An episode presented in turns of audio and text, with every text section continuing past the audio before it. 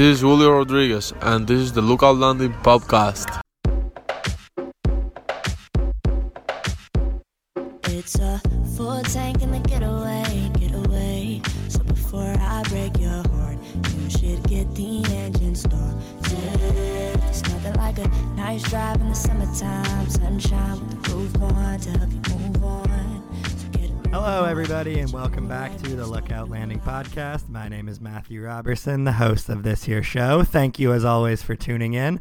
Uh, today, we have a special guest calling from Arizona, where she is at spring training. But first, I must introduce my loyal co-host, the one who I can always count on. Uh, this is this is a shot at our other co-host who is celebrating his birthday. Heavy, What? heavy air quotes. No one really knows what that means. Um, I guess that's a I decent too enough had excuse. a quarantine birthday. I did not do anything, so not sure what John is off to do. That's a great point. That is a great point. John, if you're listening, uh, please come on the pod next week, which is your job, and explain to us why you were not here. um, but anyway, Kate, how are you? What's I'm going on in your life? I'm good. Uh, I'm really excited to that the season is getting here. Um, I also have to say though, I'm worn down. I counted and I've done nine of thirteen spring cra- training recaps. I got a reprieve today. John is supposedly doing it. We'll we'll see. Um, but I think I'd done like four or five straight, and I was like, man, I'm tired of doing these recaps. And I was like, oh, boy, the play. if I'm tired of writing the recaps, I can only imagine how tired the players must be, especially those like back half guys who seem to get, you know, the Reinheimers and Dylan Thomases and O'Keefe's who seem to just be out there all the time. So solidarity with you, Mariners players who do not have an off day. Oh, exactly. Yeah, I have the same thought, especially on what was it Friday night when they played in the rain. I was like, none of these guys deserve oh my this. god, Like, that game trying- looked miserable. Obviously, they want to play, but like if it's raining sideways, I think That any game of the minor so league poor guys. Gerson Bautista, our poor little Dominican flower who just looked wilted on the mound. But I was thinking, like, obviously these guys need innings, but also like just let them go home. Like you're not going to learn that much if they're they can't even hold on to the ball. No, actually, our our guest today was maybe at that game. Maybe I don't. Let's find Oh, out. yeah. Is this a segue? Is this a segue? I froze along with everybody else. That guest is Shannon Drayer, who was freezing in Arizona on Friday. I'm sure it's a little warmer now, but uh, Shannon, how's it going? What's what's life like in Peoria right now? You know, it's a lot different. We I've done this for a long, long time, and obviously we're under the the COVID protocols, so it's been an adjustment not getting to go the places that I've been able to go for the last 20 years. You can barely even step inside the facility. The media room is the only thing that is open to anyone. So uh, it, it's kind of I've been looking longingly over the fence at oh yeah I used to walk back there and go through that door and sit on that golf cart and be able to talk to guys you know anytime I wanted to, and uh, we just can't do that this year. So we have to follow stricter rules. But at the end of the day, we are out on a field watching baseball, uh, hearing the sounds, seeing the sights that we would normally see this year, and it's right around the corner, and it looks like we're going to get the full 162. So you can't be too upset about it, but you know, there's no denying everything is different right now. Oh, it does stink because there's so much of a ritual associated with spring training. This is the first year I haven't gone in a couple years, and you know, you can't go out to all the places that you like to go out and eat, and you can't can't hang around on the fields and take in the sunshine and see like a weird minors B game. No minors there, pl- minors players. That that feels like it would be something that's weird. Is. And there's just kind of a you know there's a life to the clubhouse and the behind the scenes that you see and you feel. And you know as uh, a radio reporter and, and in writing for the website i want to give that to the fans. I know the fans want that. It's not always about just the numbers and the wins and the losses. They want to know who these guys are what it looks like what it feels like down here. And it's that much harder uh, to bring it to people. But you know, you hope that a, a year from now it'll be a different story. Perhaps even mid-season there will be more access and that you can bring that. And uh, the minor league side was an intriguing side, and and watching what was going on over there and being able to sneak back to a backfield and, and see all the names that you've been hearing about forever, or perhaps sit next to a kid's parents in the in the two little rows of bleachers that they have there and and talk with them and, and just kind of really kind of get the feel for what it's like for uh, them and for their kids that are out there. It's uh, something that is just sorely missed. It's totally different. I was out in the fields today and you know, since the fans aren't allowed in the backfields now, the players are kind of in those bleachers and in those stands, and they're watching everything. And I think you probably heard quite a bit last year how the rotation, they would all come out and watch each other's bullpens whenever they would show the bullpens or whenever they would throw a bullpen. Now they're coming out even for the sim games, even to watch the relievers throw, and they're just all sitting where the fans normally would have been sitting. So, you know, I think they get a little bored too, and so that's something that they can do and go out and see that. But uh, you know, that is something that is born of the situation that we are in right now. Probably wouldn't have happened if they didn't have that opportunity to go out there like that, and we'll see how that impacts things. Yeah, I, I was going to ask oh, go if it's I was just gonna ask you, Shannon. Is it still fun down there? Like, what what is what is there to do when you're not at the field? Is the field now like? I know it has a different feeling with all the protocols and you know less people around, but are you still feeling the like good vibes of spring training? Like, I feel like it's always been a little bit of like a a spring break with some work mixed in. It's got to feel much different now. Yeah, I think the guys are having fun when they're out in the field, and I think that this is something, you know, what's going on right now and what they went through last year as a team. I think it's something that's really pulled them a lot closer together because they just have not had the options that they have had of things to do, both uh, in work and the time that they're on the complex or away. So I think along those lines, uh, you, you see them out and you hear kind of the, the friendly or the, the the banter and the wagering on some. You know, watching. Um, they were throwing some live BP sessions today, and I think it was uh, Taylor Guerrieri was saying that he was he could throw one more hitter and uh, that he was going to strike him out. And you heard from the dugout, "Oh yeah, well twenty five dollars if you do this or whatever." And I think it might have been Eric Filia. I'm not sure who stepped to the plate, but the first pitch he almost hit out. Certainly wasn't a strikeout, but they were kind of hooting and hollering over that. And you hear Perry Hill still out in the field, "Stop it!" to everybody, and you know that kind of thing. So there is definitely you know lightheartedness in the practices, but away from the field. Uh, there are people that are, you know, obviously the players can't do a lot. I'm sure you've read all the protocols and what they're allowed to do. Uh, the media is not tiered, so we can do whatever we want, but I am somebody who's on the extreme end. I don't want to get anybody sick, so I'm basically home and the ballpark and, and doing the pickups and everything else like that. So um, along those lines, that part not so fun, but you just have to get through it and again be thankful that yeah, it's I'm here, it's sunshine and there's baseball. It could be much much worse. Yeah, that's a good way to look at it. And I'm sure anyone who couldn't make the trip down there for COVID reasons would be happy to hear that. You know, like it's better than you being like, "Oh yeah, everything's great. We're living our normal lives." You know, like making people feel bad about not being there. Um, what is like the so when you're at the games, right? Like, does it feel because they're letting fans in and there's you know a decent capacity? Does that feel normal, or at least as normal as it can get, or is it more of like just a reminder of how things used to be? No, it felt really normal really quickly. It doesn't take a lot because most of these games have maybe 2,000 people at them, but you hear them. And so instead of the, the piped in canned crowd music, you hear actual crowds. And, and that has been wonderful. Um, you hear the kids at the ballpark. That's something that really jumped out at me a couple of nights ago at Camelback Ranch, and that was fantastic to hear. Um, you hear some of the heckling, you hear some of the individuals because there aren't as many people. But um, you know, one of the things that I have found is that when you walk into a stadium and you see so many people, you feel kind of heartened by the whole situation because everybody has got masks on and you realize we are all in this together. And these people, everybody is here because they love baseball and they're doing things the right way. Of course, a lot of the masks come off in the stands. That's another issue.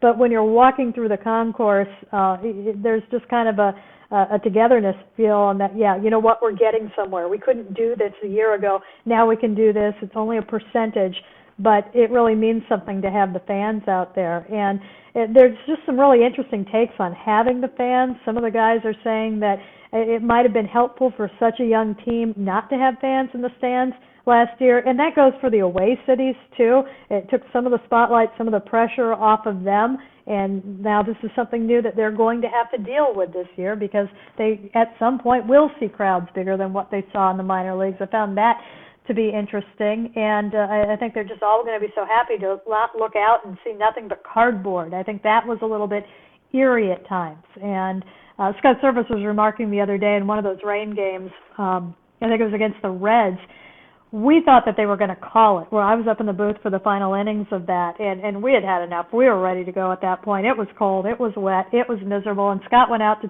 talk to David Bell. I think, and I turned to Rick Rizzs. I said, I think this is it. And he's like, No, I'm not sure. And we're going back and forth about it. And then Scott trots back into the dugout because Bell had more pitchers that he wanted to throw, so they went another half inning. Scott told Rick he could hear us discussing it. this morning. And so I'm like, yeah, Rick was the one who wanted it to end, not me, which is totally not true.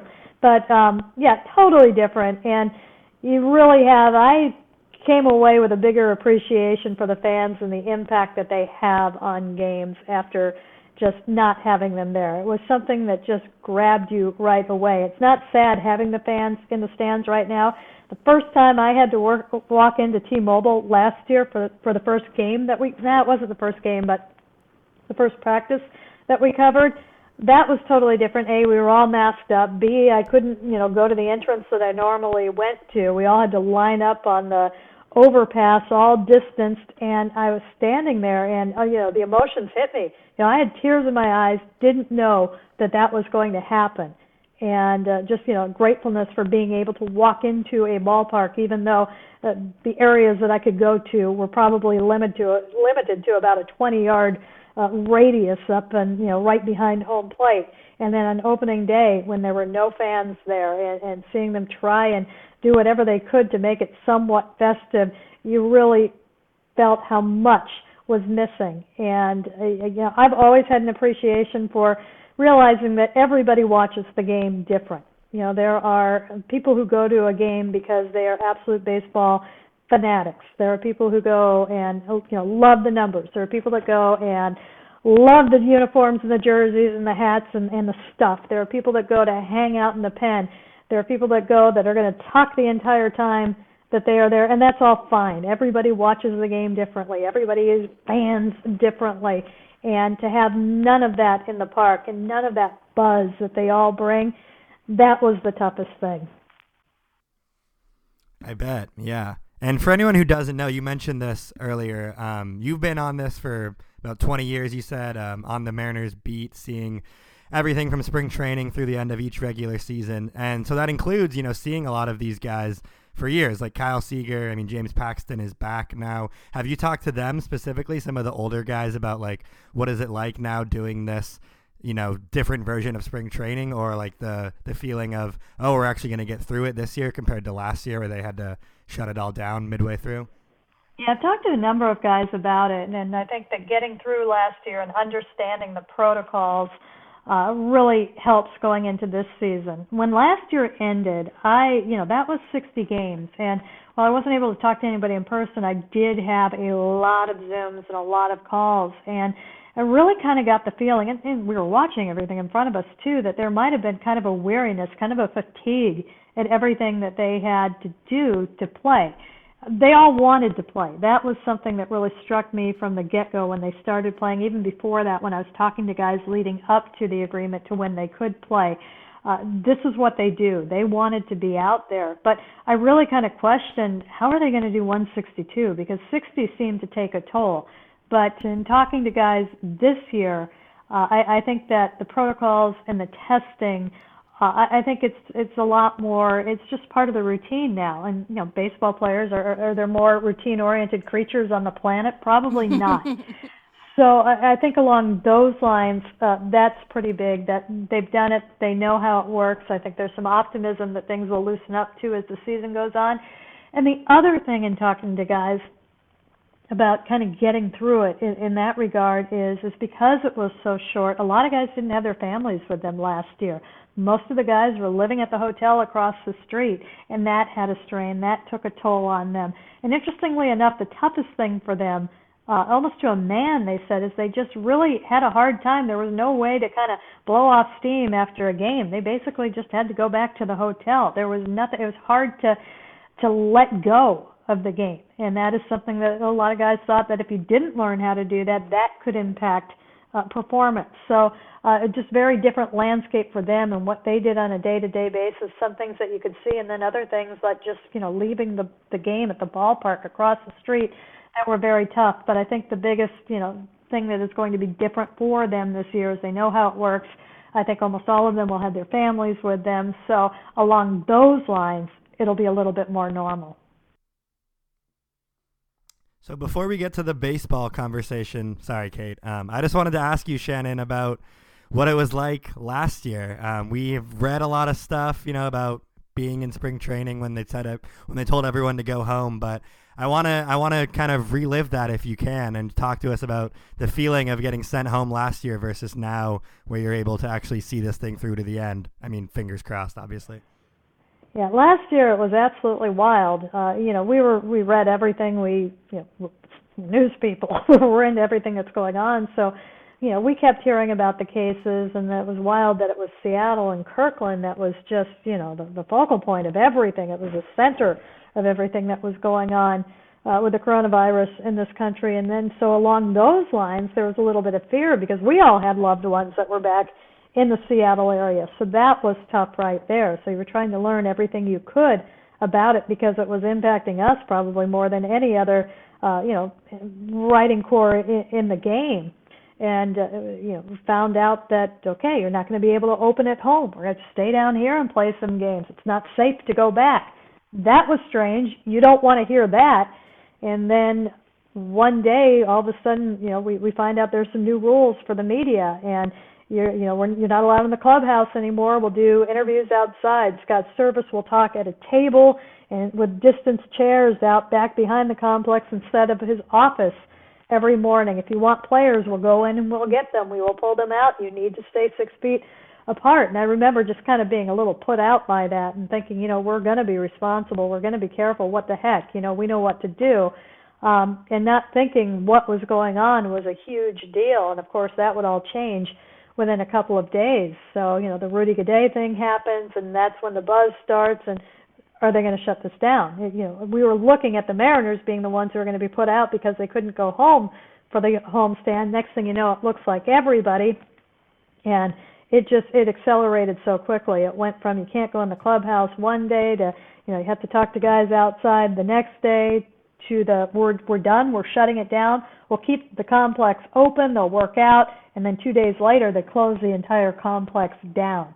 And if anybody follows me or Kelly Munro on Twitter, I think you know what we did uh, when all of that happened. we had like one final dinner, and all the media went out, and there was no way I was getting on a plane. No way in the world. I, you know, I was convinced that the planes were just, you know, COVID carriers and whatever COVID was at that point. Didn't seem to make sense to get on a plane uh, not quite understanding the engineering of air circulation on planes. Now I understand it's not a bad place to be. But um, at that time, it was We've all learned so much, really. Gosh. You don't, you know, that it's it's better to find out uh, or let somebody else find out We're about it like than, than to take your 10% chances. scientists now, I feel like, with all this. Oh, it's crazy. It's crazy. That and you know we know elbows and and and ulnar collateral ligaments and and uh, now adductors pretty well too. Mm-hmm, Oh, I, yeah, I'll never adductors. I'll never. I think the first flexor bundle that the I think Joel Pineiro invented the flexor bundle. I think that's who I remember first coming down with one. I was, what's this? I've never even heard of this. Now it's like everything. Mitch But- Haniger, man, he's sent me on a lot of WebMD quests. Man, I think he's invented something. but yeah, everything closes down. So Kelly Munro, who of course uh, is um, PR goddess, media relations, uh, save us all all the time. Uh, we both looked at each other across the table at this like last dinner that we were having. I'm like, I'm not flying. She says, I'm not flying. So the next morning, I went and rented a car. We loaded it up, uh, filled it up with suitcases, shoes, and toilet paper, and we hopped in the car and we we drove back straight, 22 and a half hours from here to Seattle.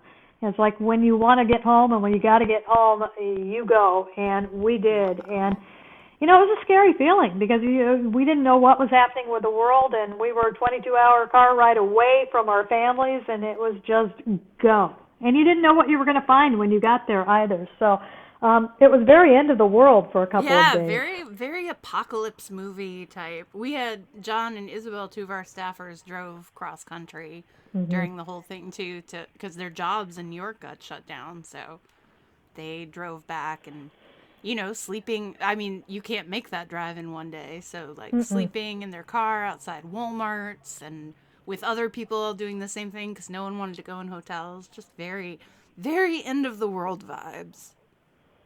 But we survived it, and we're back. You and your shoes. you and all your shoes made it back. right. What kind of shoes do you need for the end of the world? I don't think I packed for that. Again, more things that we did not know that we were going to be thinking about a year ago. It has been interesting to look back on things a year later. I was at spring training too, and um, when things got Brittany, one of my friends, Brittany Bush, actually was coming down on the day that everything got shut down. So she like literally touched down. I picked her up from the airport. We saw that all the games were canceled, and we basically like turned around and made return flights to go home. I think she was in Phoenix for like half a day, basically. We went and ate at like um that 50s style soda shop in I can't remember what Five and now. Diner or whatever. Yeah, McCa- McAllen's or McAllister. Oh, McAllister's, yeah. Yeah. Yeah. Uh, just went there and then basically to the airport. And that was Brittany's spring training trip. I felt awful. But I was Worst so struck spring training ever. worst spring training ever. Although I don't know, not being able to go this year is is rough as well. Although at least there are some fans in the stands. Um, but I was really struck by how, because I was like texting some of my sources in the organization and texting like Mariners coaches and stuff and players, and no one knew anything. I mean, everyone. It felt like everyone was making everything up as it went along, which was um, really weird and new and not in a good way, kind of scary.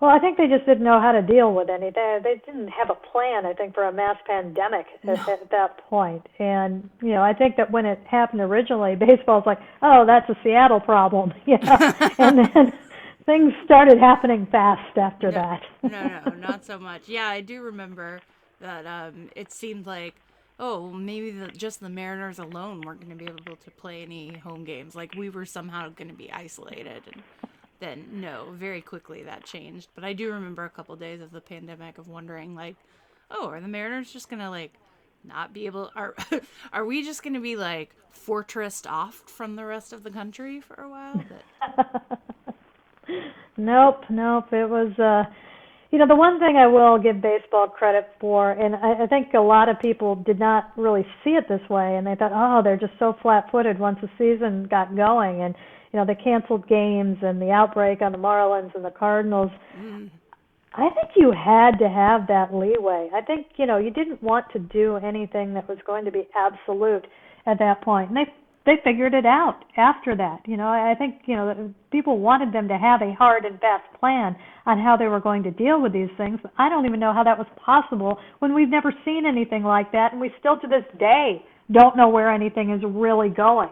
So I, I think remaining flexible in it and just kind of putting their head down and, and moving forward turned out to be the okay thing to do. You know, you remember they were the baseball was the first sport to go without a bubble. And that I think in that regard when you look at the number of positives they had, it's been far less than what we've seen or what we saw in the NFL during their season and they had the blueprint because baseball actually went out there and did it. So I, I give them a lot of credit for getting through the season, and uh, I don't think it was a bad thing that they didn't have a concrete plan. I think you had to kind of make things up as you went along because you just didn't know. Right. Baseball also has the advantage of not being as contact as as football, so you know you can kind of have players just out there. You know the outfield is naturally kind of socially distanced, so it was a good uh, training ground for everybody else. I feel I will miss. I enjoyed Kyle Seager's neck gaiter, which he wore kind of like a jaunty kerchief. Uh, I thought it was very dashing. I'll, I'll be sad to see that go. He looked like quite the rogue with the gator and the, the stubble and everything else. I know. I It's like you know he needed like almost like a striped shirt and the bandana kind of type. You know, uh, just, yes, that is. lurking around a corner in a Broadway musical or something like that. I'm not sure what, but yeah, I know what you're talking. I saw it Yeah, like sort of a, a sea pirate vibe. yeah, kind of on land, but yeah, yeah. Mm-hmm. Very fitting for the overall, you know, to be em- truly the embodiment of the Mariners, Kyle Seager. oh, Kyle Seager. Maybe that's a segue into talking about uh, Mr. Over overpaid. Um, obviously, the damaging com- comments by Kevin Mather and um, man, I I mean now it's been a couple weeks. We've processed it. I'm still shocked at just his complete lack of filter and why you would ever think that's okay to say those things.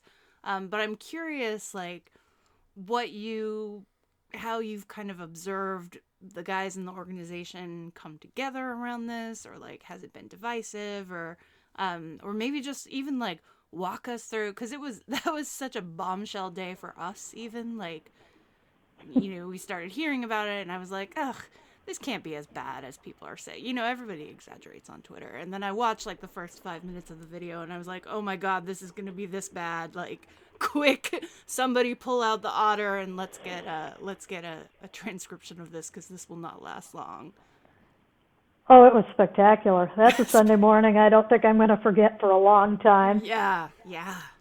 I, I remember seeing the tweets start to come down about it, and um, I uh, looked at them and I'm like, oh, it can't be that bad. Come on, you know. And so I'm reading the tweet that there was this conversation, and I'm reading some of the comments that were tweeted, and then I'm like, there's a video. what? And at that point, you saw the video and you knew it wasn't good. And uh, yeah, he managed to hit everybody in that, which Impressive. I've described it before as being like a Scarface, like just poo, poo, poo, poo, poo, poo, poo, poo, poo, just every level, everyone. I mean, from your Dominican prospects to Andy McKay, who I don't think has gotten talked about enough as like somebody who should have been profoundly insulted by everything that was said, um, to really the fans themselves too, right? Because he I, I felt like there was an angle of it where because he was talking to this very select group of people, it almost felt like or when he was talking about the parking garage and how he can charge money for it, it really felt like he was poking fun directly at the fans, these rubes who give us our their money. Yeah. Well, he kind of did that with everybody that he talked about, you know, and Yeah, uh, you know, yeah. along those lines. I mean, some of it. I think that any time that you do something like a, a you know the Bellevue Rotary breakfast or whatever it is you're speaking at, uh, it is a bit of a performance. And uh, you know, I, I think that there might have been some part of him as I've got to entertain here, and you know oh yeah, that it, it definitely had that feeling. Like here I am Yeah. to pull back the curtain on baseball for you. Yeah, but no, you, you know, just the the thing. I don't even know where to start with what was most disturbing because there was so much. But the overall tone, um, know, it was just. I think you just described it very well, and I think that it did hit everything, and it did hit all corners of the organization and the fan base. And uh, you know, there's a lot of work to be done to regain uh, the public's trust in this. And I, you know, I can't say I don't. I am not exposed to that level of of of leadership as much. You know, we're we're around Jerry Dipoto quite a bit, obviously Scott and the players quite a bit, but upstairs up at that level, that's not something uh, that I'm interacting with in a day in day out ba- basis, or very often, for that matter. Um, so you know, to to hear that, it just it, it was I I you know when they say that he does not represent the organization. Well, course, you don't want that to represent the organization. And people, well, do you see this? Do you hear this? And you know, I wouldn't want to work in that environment. I would not be comfortable working in the environment. Environment. I haven't been working in that environment. It's that's. I think whatever may or may not have been going on is something that's very separate from uh, where we are. And uh, you know, I certainly yeah, you just feel for all the parts of the organization that have been pulling so hard in one direction for so long uh, to have all of a sudden everything painted with one brush. And, you know, I, on our flagship station, the big question the next day was who got hurt the most in this? who should be most offended. And you know, who got hurt the most? And for me, the answer was easy. Yeah, the Mariners. You know, it wasn't wasn't one person. It was everybody. And along those lines, you know, are the players kind of pulling together over this? I, I think Marco Gonzalez' comments, you know, sometimes, uh, you know, uniting over, he said something to the effect of a common enemy. Well, that can be strong too. Um, I, I don't think, um, you know, this is going to be let go by a lot of people. I thought James Paxton was very forceful in his comments when he said uh, he didn't quite have his facts straight. There were other teams that were interested that that offered more. I came here because I wanted to come here. And I think that's some indication of what I'm talking about in the split, and that you know, I think uh, there's no chance that it was 100% representative, or I think even close, uh, of the organization. I don't think you have the players coming back that do, if that's going on right there. But uh, I think that um, you know, as I said, it touched every corner of the organization. The players. Uh, included the manager, the, the the general manager, Andy McKay, as you point out right there, and uh, it's going to take a while to get past. I think that the one thing that I think is encouraging in watching the guys down here is I don't think it will have impact on the play or on the season.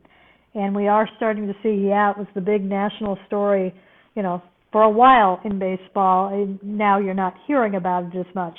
Uh, that doesn't mean that everything hasn't been tucked away and people aren't going to forget some of the things that they heard but you know, on a day-to-day, minute-to-minute, game-to-game basis, uh, I don't think that it will have impact on this season.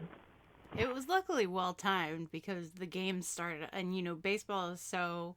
It's just one thing after another. Like every day, it's a new game. Every day, it's a fresh slate, and uh, in that way, it was well timed that these comments, even though they had happened earlier, what if they had been unearthed directly after they happened, and we had a whole month of people kind of writing think pieces about them and analyzing them and a month for these bad feelings to foment. But instead, it was okay, well, this happened.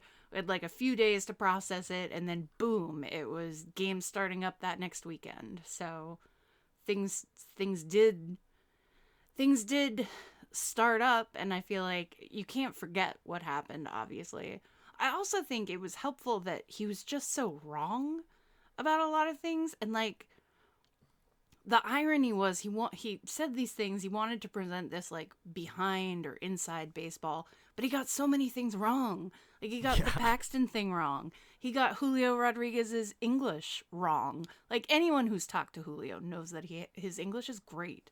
Uh, he got marco wrong. Is a word that you would ever use to describe marco gonzalez? Boring? I mean do no. we forget how he said the Blue Jays came in and took a poo on our dining room table? Like, did we forget that quote already? Or like as almost a rookie was accusing the Red Sox of sign stealing in one of his yeah. games. I'm like, okay, kid. yeah. When he said that, I'm like, you just did that, really? Who are you? The entire Boston fan base, a large portion of whom seem to reside in Seattle, judging from being at some of those games. Uh, yeah, I mean he's a he's a spicy he's a spicy guy. like oh, fiery comes to mind first yeah. with Marco, and really good COVID hair. COVID hair might actually be leading right now. It's excellent. The the Aaron Goldsmith. When Goldsmith sees it in person, he's just he's going to give up. but yeah, I was struck by I was theoretic. Oh, he mispronounced Torrens's name. Not mispronounced, like got the name wrong.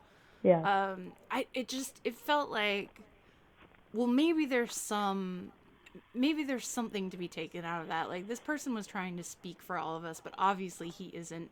He doesn't know who we are, and and that could be kind of a, a rallying cry among the the players as well. Like this guy didn't know what the heck he was talking about.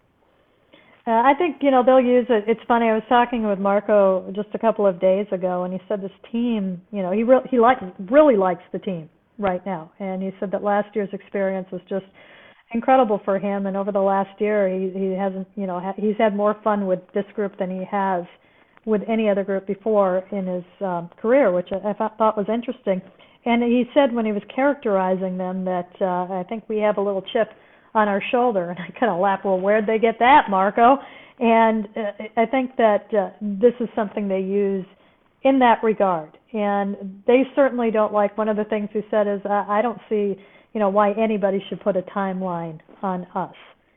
and uh, I think it's just kind of more fuel for the fire for that group. And they got to go out and they got to do it, and they've got to try and really, you know, do it with a lot of young players that don't have a lot of experience. But I think that that is just kind of all thrown into the pot of, you know, they're kind of tired of being where they're at. You know, nobody likes to lose. Nobody likes to uh, carry around you know, 20 plus year, 20 years of, of not winning. They want to be the group that brings it, and I think along those lines, that just is something that will be additional motivation. And then on an organizational level, it's um, you know it, it could turn out to be one of the better things that has happened. We've already heard that they are going to reorganize their leadership structure, and I think that one of the good things about that is they've always insisted that the president is not getting involved on the baseball operations side. Well, now those two sides are going to be completely separate. I think that is something that'll be good for the organization. Yeah, I agree with you, Kate. At no point during the Mather video did I think, "Oh, he kind of has a point there," which is incredible because if you're making if you're making 50 points, you would think statistically at least one of them would have a chance Yeah, to be yeah. right, but none no, of them he were right. well below the Mendoza line. He was uh he was a pitcher hitting on what he was saying. Percentage wise. um, exactly. How much do you think Marco talking about he likes this team? Uh, how much of that is Kendall Graveman, who seems to be fantastic, and like who are some of the personalities who are emerging as leaders in that locker room? Well, you know, it's amazing that they got that they got as far as they did last year, and, and by far, it's just meaning continuing to develop with how little veteran leadership they had. And it doesn't always have to be vets; there can be younger leadership as well. But uh, Graveman just, you know, he embraces that role. He took it on from day one. Um, Marco obviously is, is one of them. You hear of when new people come to the organization, they get a phone call from Kendall Graveman, or they might hear from Marco Gonzalez. Uh, James Paxton is a place where he uh, wants to be able to provide more of that. He and Gonzalez uh, are, good friends, and so that is great to have him back in that rotation as well. Uh, Kyle Seager is kind of been I I don't know if it's a kind of a realization of where he was in the game or if it was a situation if I want this to get better, I'm going to have to kind of help. He was not somebody who I think wanted to perhaps lead um and he has. He totally in the last year, year and a half has totally taken on that role and it, it's fun to watch the young players around Kyle Seager. It's if you were watching the dugout during games last year, uh, there was like jostling for position. I mean, Kyle only had two elbows. You could only be on the left or the right, and there were multiple players that wanted to be there. And I'm you know, trying wha- think of who we had who was saying that Seager was a huge. Who was it, Matthew? Do you know this? Who was it who we had as a guest who was talking about how Seager took him under his wing? Um, I believe it was Sam Delaplane said. I mean, he talked to him about like yeah, in the was- clubhouse about it was being Delaplane. like yeah, just about being a baseball player. Like obviously he can't learn pitching from Seager, but he did talk about how he looked at Kyle Seager as like a guy he could sort of confide in or ask any question he wanted to. Yeah, I was really surprised by that because I thought it was odd that a position player should be. And he mentioned Seager by name a couple of times. I thought it was odd that a position player would be reaching out to a young pitcher and a bullpen guy at that. Um, but he he said all those same things that like Seager really stepped up and and sought him out, not just like he went to him, but Seager sought him out and helped him. And Yeah, he would and tell him, those are now I'm remembering more. He told him that how, how his stuff played against a lefty. Like Seager That's would say, hey, when you throw this pitch, it looks Yep. like this to a left-handed hitter. That was very cool. Yeah, and if you don't have those interviews, nobody would know that because Kyle is so low key. You know, the joke is, you know, he's obviously not on Twitter. The joke is that he just, if it's not in a newspaper or something, he might not see it, and he just he wants to be, he, wants to be ignored. He wants to just go play baseball, but he has been huge in that clubhouse, not just for the guys that are actually on the team, but those that are coming as well. Which I mean makes sense. He, he grew up in a baseball family. He is very, very baseball, and I was talking with him a couple of days ago, and I didn't realize who his influences were and who you know the veterans were who took him under their wing and who he looked up to uh, when he was coming up. And of all people, Willie Bloomquist was one of the big ones. And uh, then Raul Ibanez was another. And if Kyle wasn't old school to start with, those are two very, very old school uh, players right there. Oh, and, yeah. and just you know, that's kind of like the last bit of that I think that you see in that clubhouse. So I found that kind of interesting that those like were. you could definitely draw a line from Willie Bloomquist and his style of play and just his overall person, like his bearing, to Kyle Seager, to Cal Raleigh. Are they friends? That seems like that would make sense. I don't know. Cal's an inter- Cal's so funny because I, I you see him and if you've been around the team and you hear him, you automatically think Justin Smoak. And he does have that Carolina accent. and But he but also has a similar. I've joked before that there must not be like broadband in North Carolina because Cal also has no social media person. but you could have a very good conversation with Cal Raleigh. And, you know, being the catcher, and he's somebody who has stood out, and I think it's great that he's, what, in his second spring training, and he's had so much exposure to the staff right here, but he's really coming into his own with this staff and taking those steps forward. And I, I can't count the amount of times that Scott Servais has sung his praises, which, you know, it, it's tough enough to, to be a young catcher. He's a young switch hitting catcher. He's got a lot of stuff to take care of, but he's getting it done down here. I think he's got a good head on his shoulders. I, I've really enjoyed the conversations that we've had with him. But yeah, I guess maybe I'll have to watch and see if he's a little bit more Seagerish.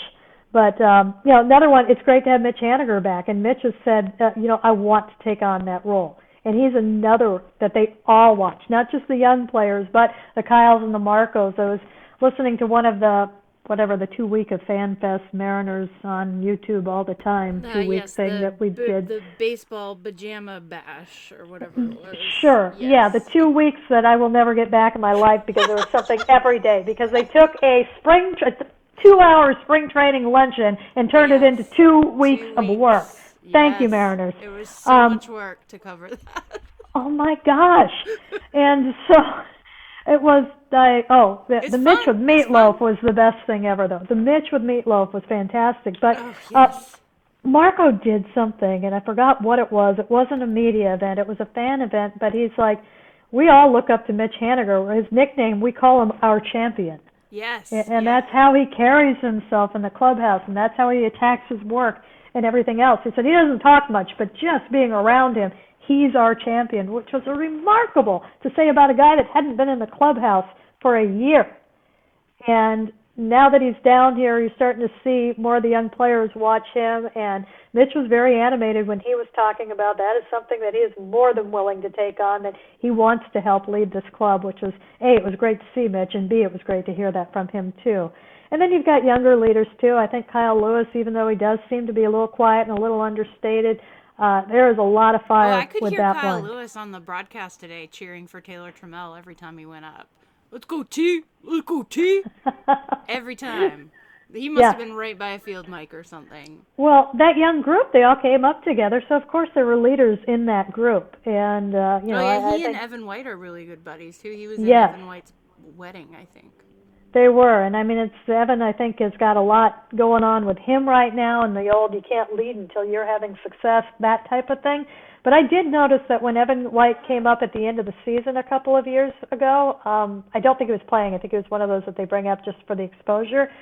They had that day where they had the minor league awards. So there were a lot of minor league players that came in for these awards, and they all went straight to Evan White. It was like clear that he was the guy, which was really, really interesting to see. So I'm, I'm interested to see how that evolves. Um, I was talking with Mike Cameron a couple of days ago. He's obviously coach i'm sure you heard he played out in the field at ichiro a couple of days ago but he's been working quite a bit with kyle lewis and he's like that one he wants to win another rookie of the year award obviously you can't can't do that but uh he is you know that's that's his thought his thought is he wants to be one of the best and uh it's it's it'll be interesting to watch and i i can't wait because kyle kept saying last year he didn't want the season to end that he believed that you know it's a bit of a roller coaster there are ups and downs and his up was right around the corner when the season ended. So, you know, length of season will be a very interesting thing to see with this group.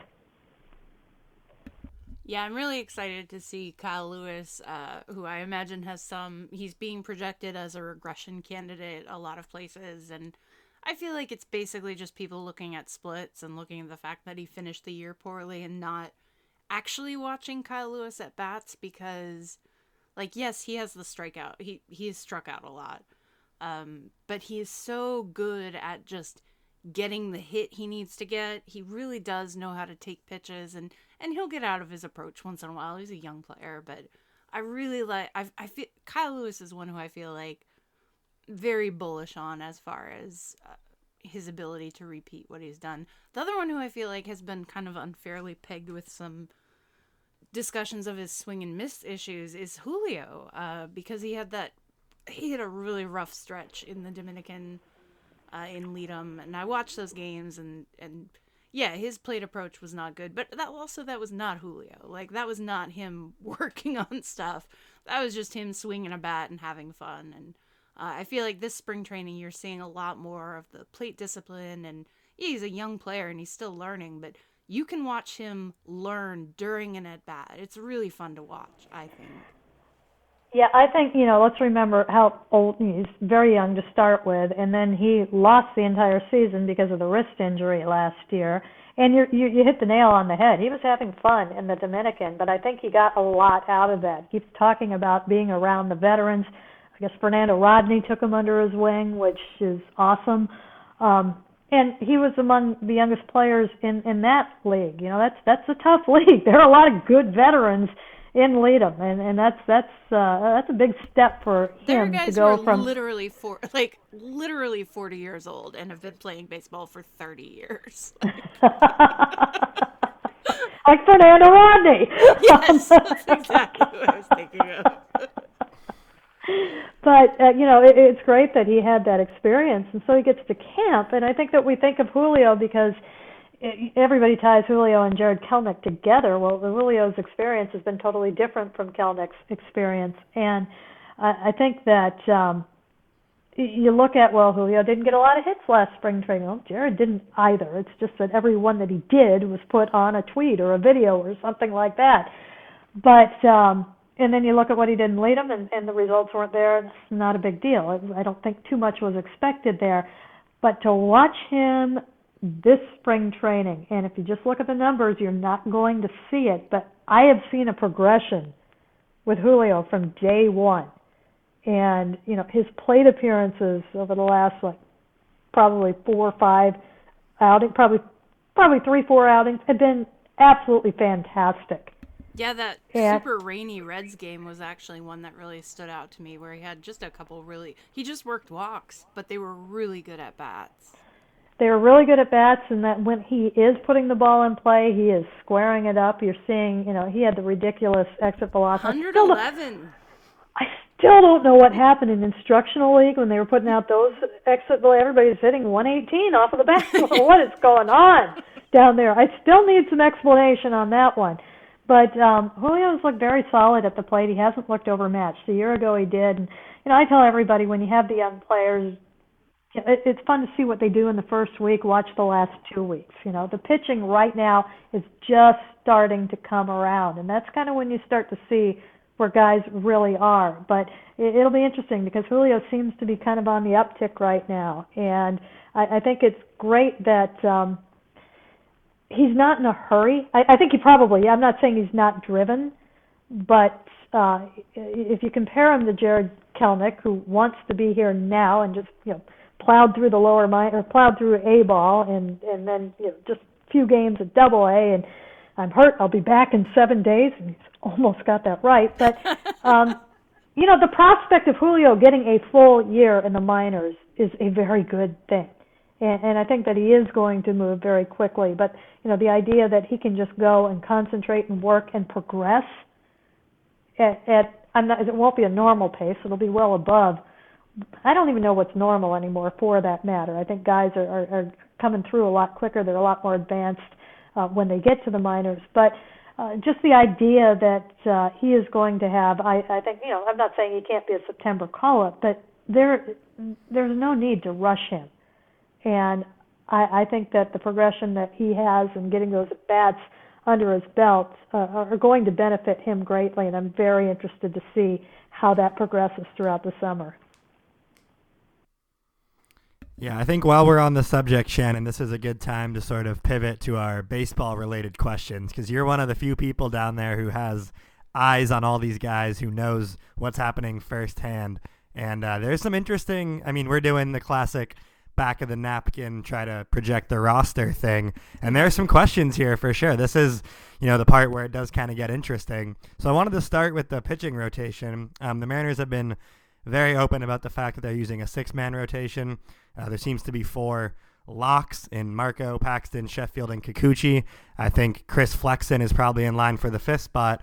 So then for that sixth one, it seems to us at least like it's either going to be Justin Dunn or Nick Margevicius. Uh, what have you seen from those guys, or what have you heard from the organization about what they're going to do with that final spot in their rotation? Has there been any talk about moving one of them to the bullpen, or are they just going to let them duke it out and sort of keep their mouths shut until opening day? Well, I think they're going to let him duke it out, but I think the inside track goes to Justin Dunn. I think they have a good idea of what Nick Margevicius is, although I think he is still a work in, in progress. And I think Scott Servais really likes what he sees Margevicius, um, but I think that the ceiling is higher on Dunn. And I also think that with what they sent him home, you know, the long laundry list of things that he needed to work on, uh, and then what they saw show up in camp, I, I think they are going to want to definitely reward that unless there's an excuse not to. And so far, there hasn't been. Uh, I think that what you're seeing from Dunn and stuff wise uh, is night and day from what we saw before. The realization hit me uh, after his last start. My gosh, this guy was pitching without his weapons all last year, and the year before that, for that matter. And uh, that explained a lot to me. You know, he was in survival mode, and now to see him because you heard that he had all of this in college, but we never saw it. So uh, to to see that back, um, and you know, I think he was kind of a fake it until you can make it guy. There's a lot of confidence and some bravado with him, but I, I wasn't buying it. Um, but now to see that he has the stuff to back it up and the relief that the stuff is back, uh, work is not an issue. He put that all in, and one of the things that struck me in that he said that uh, because we kept hearing oh well he couldn't do a lot during the shutdown. And and so he lost the velocity and and you know that's where a lot of he fell behind. I thought well he was living down here with jake fraley. Why couldn't he do something in arizona? I don't get that. Well you know the complex wasn't open. Sure he could go throw to somebody but these guys in this day and age their off season isn't just go throw with someone they've got this coach that coach this performance center that performance center uh, and none of that was available to him. He was a big Cressey guy. That wasn't really available to him either.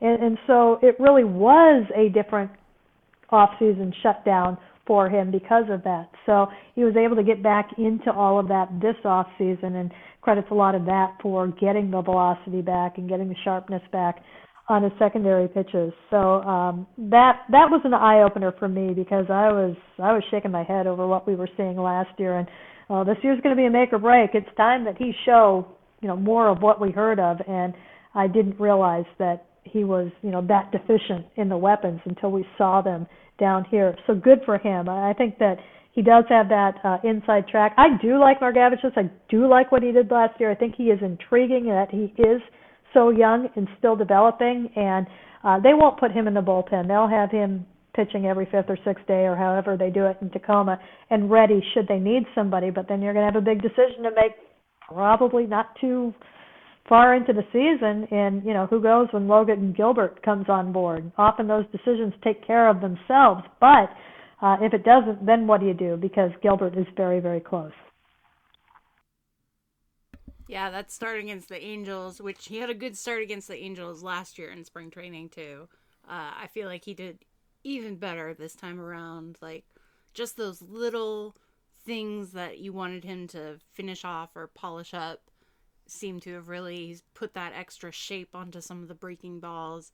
He seems to really his stuff was like everything moved and he couldn't always master how he wanted to move it exactly and it just seems like now he's he's he's got that to where he can get every pitch to do what he wants it to do.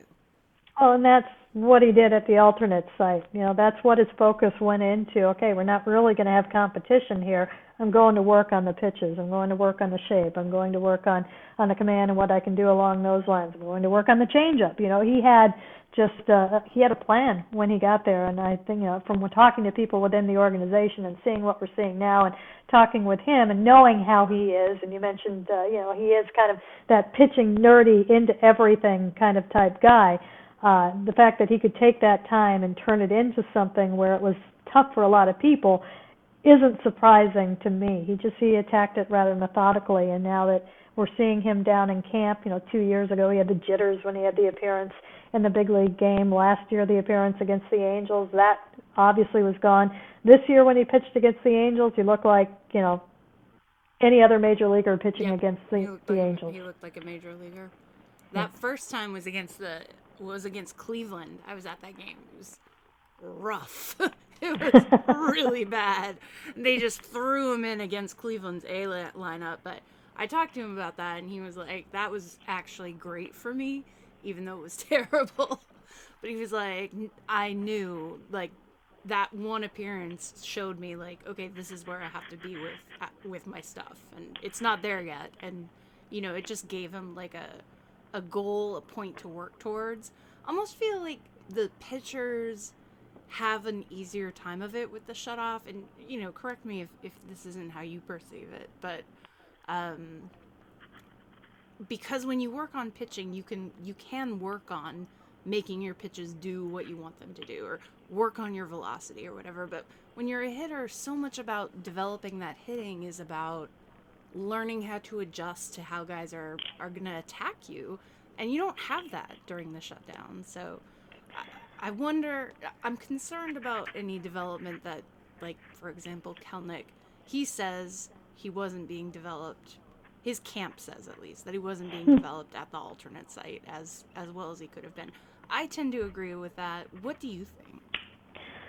Well, I think his development was probably the same as anybody, any other hitter down there, and that's the situation that they were in. Um, I, I think that once he got out of there, I, I don't think anybody has at their disposal what he's got at his disposal in the off season. His parents have got a whole baseball facility uh, that they've built. Um, I, I think kind of the thing that he was lacking the most was the competition, and, and you want to see him against age appropriate competition. You want to see him uh, day in and day out facing live pitching and pitchers that can do some things. And we really haven't had the chance uh, to see that yet.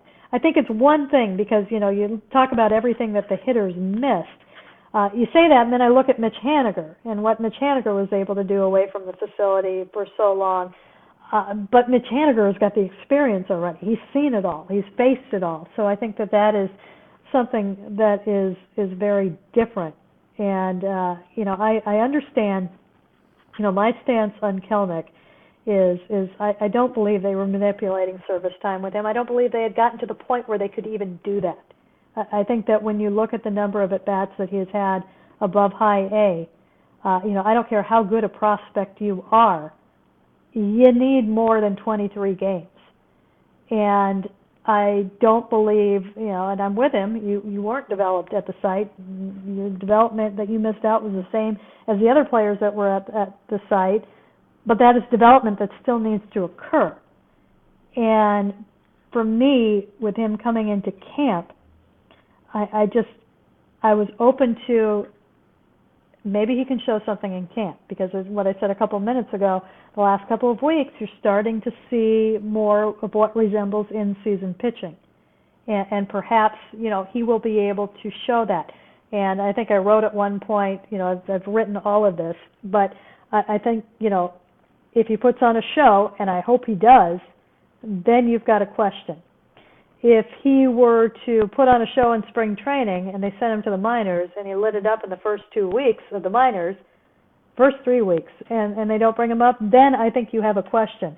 But coming out of last year, I don't think you had a question because if you go back to 2000, at the end of 2019, uh, all the off-season conversations were you'll see him in the second half of 2020, and you know he finished 2020 with no more at bats competitive at bats than he had the year before. So I'm not sure how he made up three, four, maybe even five months of experience in what he got last year. So to me, I, I don't see that he's even to that point where you could say that service time was being manipulated. And there's the argument, oh, he was better than anybody who was up the big leagues last year. Well, yeah, but that was by design. Uh, They were putting others in those spots because they're holding a spot for him. Had they been a competitive team, there would have been a better left fielder on that team last year. But that wasn't part of the plan. So the fact that you can beat the guy Marmolejos was- I love Jose wasn't about that. They had those guys out there for you at the other young players. So the fact that you may have been better, that's not how this works. So I, you know, uh, to me, I'm I'm all for him proving it, but I just I I don't the manipulation question at this point. It's too soon, and you know, again, had he been healthy and had a lights out spring training, I, I think then you might have some question. But I think there are too many questions. It's it's funny because I kind of I I compared him to because I, I was like, well, who's something that's somewhat comparable, but not historically. We're not going to go back into nobody else has done this. And I went and I looked at Taylor Trammell, another high school um, pick, another he was a first rounder, not quite as high as Jarred Kelenic was, but he was somebody who had a progression, you know, one year here, one year here, one year and, and whatnot. And they were similar in the lower A's. And except Taylor spent a little bit more time there. I'm like, well, what did he do in his first 23 games at Double A? And he hit like 309 with an OPS of like 900 or something like that. And then afterwards fell off the cliff. And what's to say that there wasn't that roller coaster, that ne- next dip coming around the corner for Kelenic? You don't know. I just think you need a little bit more time to see it. Now, all that said, you get down here and you know he's going to have, you know, he's going to be one of the strongest people on the team. There's no question about it. You see the swing and you start to get it. He was attacking baseballs today like a, a guy on a mission. He hit for the first time on the field, and I'm just laughing to myself and I'm like, yeah, now what? You know, it, you've got to get him into games to see it. But you know, on paper and, and what he had done to that point, I, I just think that it, it, it I I, you know, if there's a grievance, I, I think it's going to be hard to. And, and back to your point, Kevin Mather said this. Well, he also said a lot of other things that weren't true. So, you know, what he said about what he was going to do with Kelenic, who knows? Because when he says, "Yeah, we're going to bring him up at the end of April," well, what if he was hitting 150 before then? Are you bringing him up then? You don't know. So this is a, a good transition into the the other minor league guys, the other prospects uh, who are down there. Obviously, Kelenic is getting a lot of the headlines. Taylor Trammell is having a great spring. Everyone in the Mariners universe kind of knows who Julio is and what he can bring to the table. But outside of those big names, Shannon, who's someone that you've seen that's kind of holding their own at big league camp better than you expected? Wow. You know, that's a tough one because the big league camp isn't really a minor league camp this year. It's basically, Right. yeah, you know, I, I can't really, I mean, Cal Raleigh is the one that really stands out. Uh, there's no question about that. Taylor Trammell in the first, what, it's been two weeks in, was a, a wonderful and pleasant surprise, and I want to get more into what he was doing in instructional league because his instructional league kind of took an interesting turn about midway through. Um, but now that you're seeing the pitching start to get better, he's had a rough couple of days at the plate, so I'm interested to see where that goes. He definitely uh, caught some attention early on. Uh, it looks like that he has made some improvements on the arm and the throwing, which was something that he was very proud of, which is great to see. Um, I would say that those are probably the top two right there. Obviously, Gilbert, who is all but a major leaguer right now. Uh, I have not seen George Kirby or Emerson Hancock actually throw. They are down here right now. Brandon Williamson is down here. Juan Then saw him on the. I need to see him throw. Um, yeah, I need to need to get to the backfields, which aren't really the backfields anymore. Um, but no, it, it's not kind of a situation where there are guys that um, are going to be a surprise. I think we know so much about the group right now. You kind of know who's next, and there aren't that many others that are down here. Yeah, that makes sense. And it's also, I think, kind of weirdly encouraging knowing that the Mariners are in a position where they even have this many guys that can hold their own. Like, you know, you're saying there's not really a minor league camp anymore, but we have four or five prospects who are pretty ready to just be in big league camp anyway. It's not so much the audition phase anymore that we normally see in spring training. It's okay if anything goes wrong, these guys are sort of the understudies. Does that seem kind of correct? Is that sort of what the Mariners are are doing here with the Trammels and Kelenics and Julio's? Just kind of the hey, like we know you're ready, but if anything um, goes wrong, like if anything if anything happens, like you're one of the first calls we're gonna make. You think that's sort of the the idea of having them be getting so many at bats? No, I think it's all development. I, I don't think they think Oh, that interesting. Kelenic Okay. or Julio Rush. Yeah, I mean, you wouldn't bring Julio up in, in May if, if need be. Right. Yeah, I You guess that's true. I mean, it's more he's, of he's way, way far. That would be way too soon. I, I think, uh, I think, you know, this plan revolves around these guys, and they're not going to take shortcuts on their development. I, I think those that are closer, you know, Cal Raleigh, i- if something happened, I think they would feel comfortable about bringing him up right away, or, or very close to right away. Although they're not too shy about going and getting any old catcher and turning him into something. Apparently, that's now a thing that the Mariners do.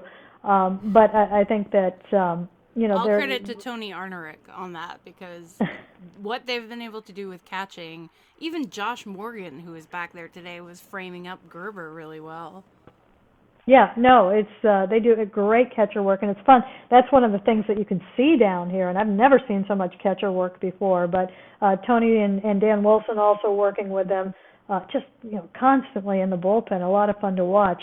But no, I, I truly think it is about development because you know everything is riding on these guys, and uh, they don't want them to come up to the big leagues and stumble badly. They want them ready when they bring them up. I think what will be interesting, I asked Scott Servais this morning because uh, in, I, I think this is a strong point, is, and it's funny to say, but I feel pretty good about the starters. And, you know, six man rotation is pretty deep. And when you're talking about Justin Dunn, not being your fifth guy, but your sixth guy, I, I feel pretty good about that when you think about traditionally what a fifth guy was. A fifth guy usually was a guy that it was usually six different guys for that matter. So, you know, to have legitimate prospects there, um, I, I think is, is huge. And then to have somebody that's got a little bit of a track record and it still seems to be a bit on the upswing. And Margevicius is, is your seven if you have to go that deep. Um, Ljay Newsome is in there. Logan Gilbert's going to bump somebody down sometime soon. And I was kind of wondering, uh, I asked Servais, well, who's next after that if you if you needed um, an emergency starter? And he he pointed to uh, McCaughan and uh, McKinney if if they got that. I was that gonna deep. say Darren McCaughan. Yeah, yeah. Is and there, so uh, does he still have the flow? I haven't seen him in a while in person. Does he still have like the blonde little Lord Fauntleroy curls? You know what? I'm not going to lie. I, I I would not know him if I ran smack dab into him. All right, if Um, you see some incredible blonde flow, that's Darren McCaughan. Blonde, flo- is he tall or is he what? You know, what am I looking like for here? Six. No, I mean he's not like gonna shock you with how tall he is, but Okay. he's pa- he's lighter complected, and the hair is just it is white blonde, and it's. I mean, I'm assuming he hasn't cut it off. I certainly wouldn't cut it off if it was my mane. It's like a beautiful blonde curly flow. All right, I will keep my eyes open for that. And bear in mind, they've all got masks on, so that's Oh, sure. actually, you know, it's they're guys I, you know, that were on the team all last year that I wouldn't know if I ran into them maskless, which is really really weird. Um, but you know, they were the next two, and then Scott pointed out that one of the really interesting things to watch after that will be who's going to pop first for the group that's next for the starters when you're talking about your Hancocks, your Kirby's, your Thens, your Williamson, what happens?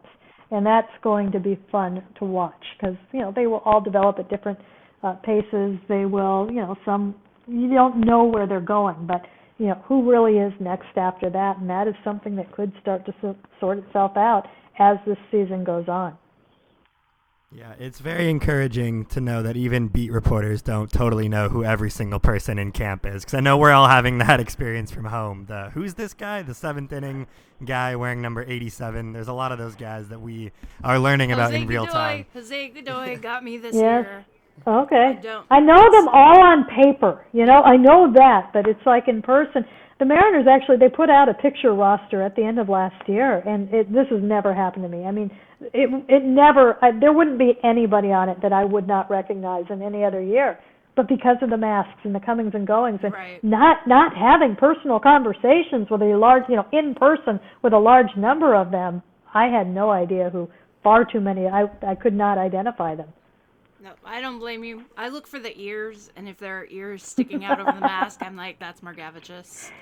Oh, oh, we're all going to have the ears if this goes on much longer. the mask fatigue is We're all gonna have real. Margevicius ears. Oh yeah, we are all going to be elves when this is said and done. Ears. Yeah. So, Shannon, we're getting close to the end here. I wanted to ask um, one final question that I think a lot of our listeners would be anxious to hear about. Um, Ichiro is heavily involved in spring training. We've seen tons of videos, heard lots of stories about him not only throwing batting practice, but also getting into sim games and taking at bats against real life pitching. Um, my question is more like, how do the other players interact with Ichiro? Do you get the sense that they're kind of in awe of him, or at this point, is he just around so much that they're kind of desensitized and treating him like any other coach? Mm, I think they're very aware of him. I think a lot of them grew up watching him, and, so I think that there is a little bit. Initially, it's definitely uh, awestruck, but you do see him walking with you know groups of players, and that's just one of the neatest things. You know, when they're coming back in from the field, he's with other players, and there are conversations that are going on, and um, you know, just kind of that. Um, uh, I don't think allure is the right word. The uh, persona that you know for so long, and this is something that really got me about him is uh, there's a lot of warmth to Ichiro, and he is incredibly engaging in certain situations, and you would never have known that the time he was in Seattle. I don't think. And so, as a coach, it's something that he has a passion for. I want to hear more about what he's been doing over the last year. You know, in Japan, uh, working to, you know, help the game there uh, on a couple of different levels, and uh, I want to get into that a little bit more. But as far as the Mariners go, I mean, Marco Gonzalez was just giddy about facing him, which Marco's been around him for a long time, so uh, it's uh, it, it's been kind of a neat progression, and I don't know where it's going, but yeah, he is back. He is out there every day, uh, doing just about everything. So I'm working on the pitching like after everybody had gone in uh, the other day, you know, taking that very seriously. But I want to um, hear what Julio Rodriguez has to say about like the Julio Ichiro friendship. Like Julio giving Ichiro shit about not wanting to come near him after he hit a bomb off of him is probably my favorite story of spring training. I think that tells you a lot about the relationship and about Ichiro that Julio could do that. And yeah. uh, you know, you ask about fun. Yeah, that was a fun moment right there. Great. Well, this was so much fun, Shannon. Thank you so much for taking the time to So talk to us. Um, we Thank love you for, getting like, any sort of. Bringing a little bit of spring training in Arizona for those of us who can't go. It really That's what I was gonna say. We love any sort of tidbit, any information. Yes. We're so starved for, especially with none of these games being on TV.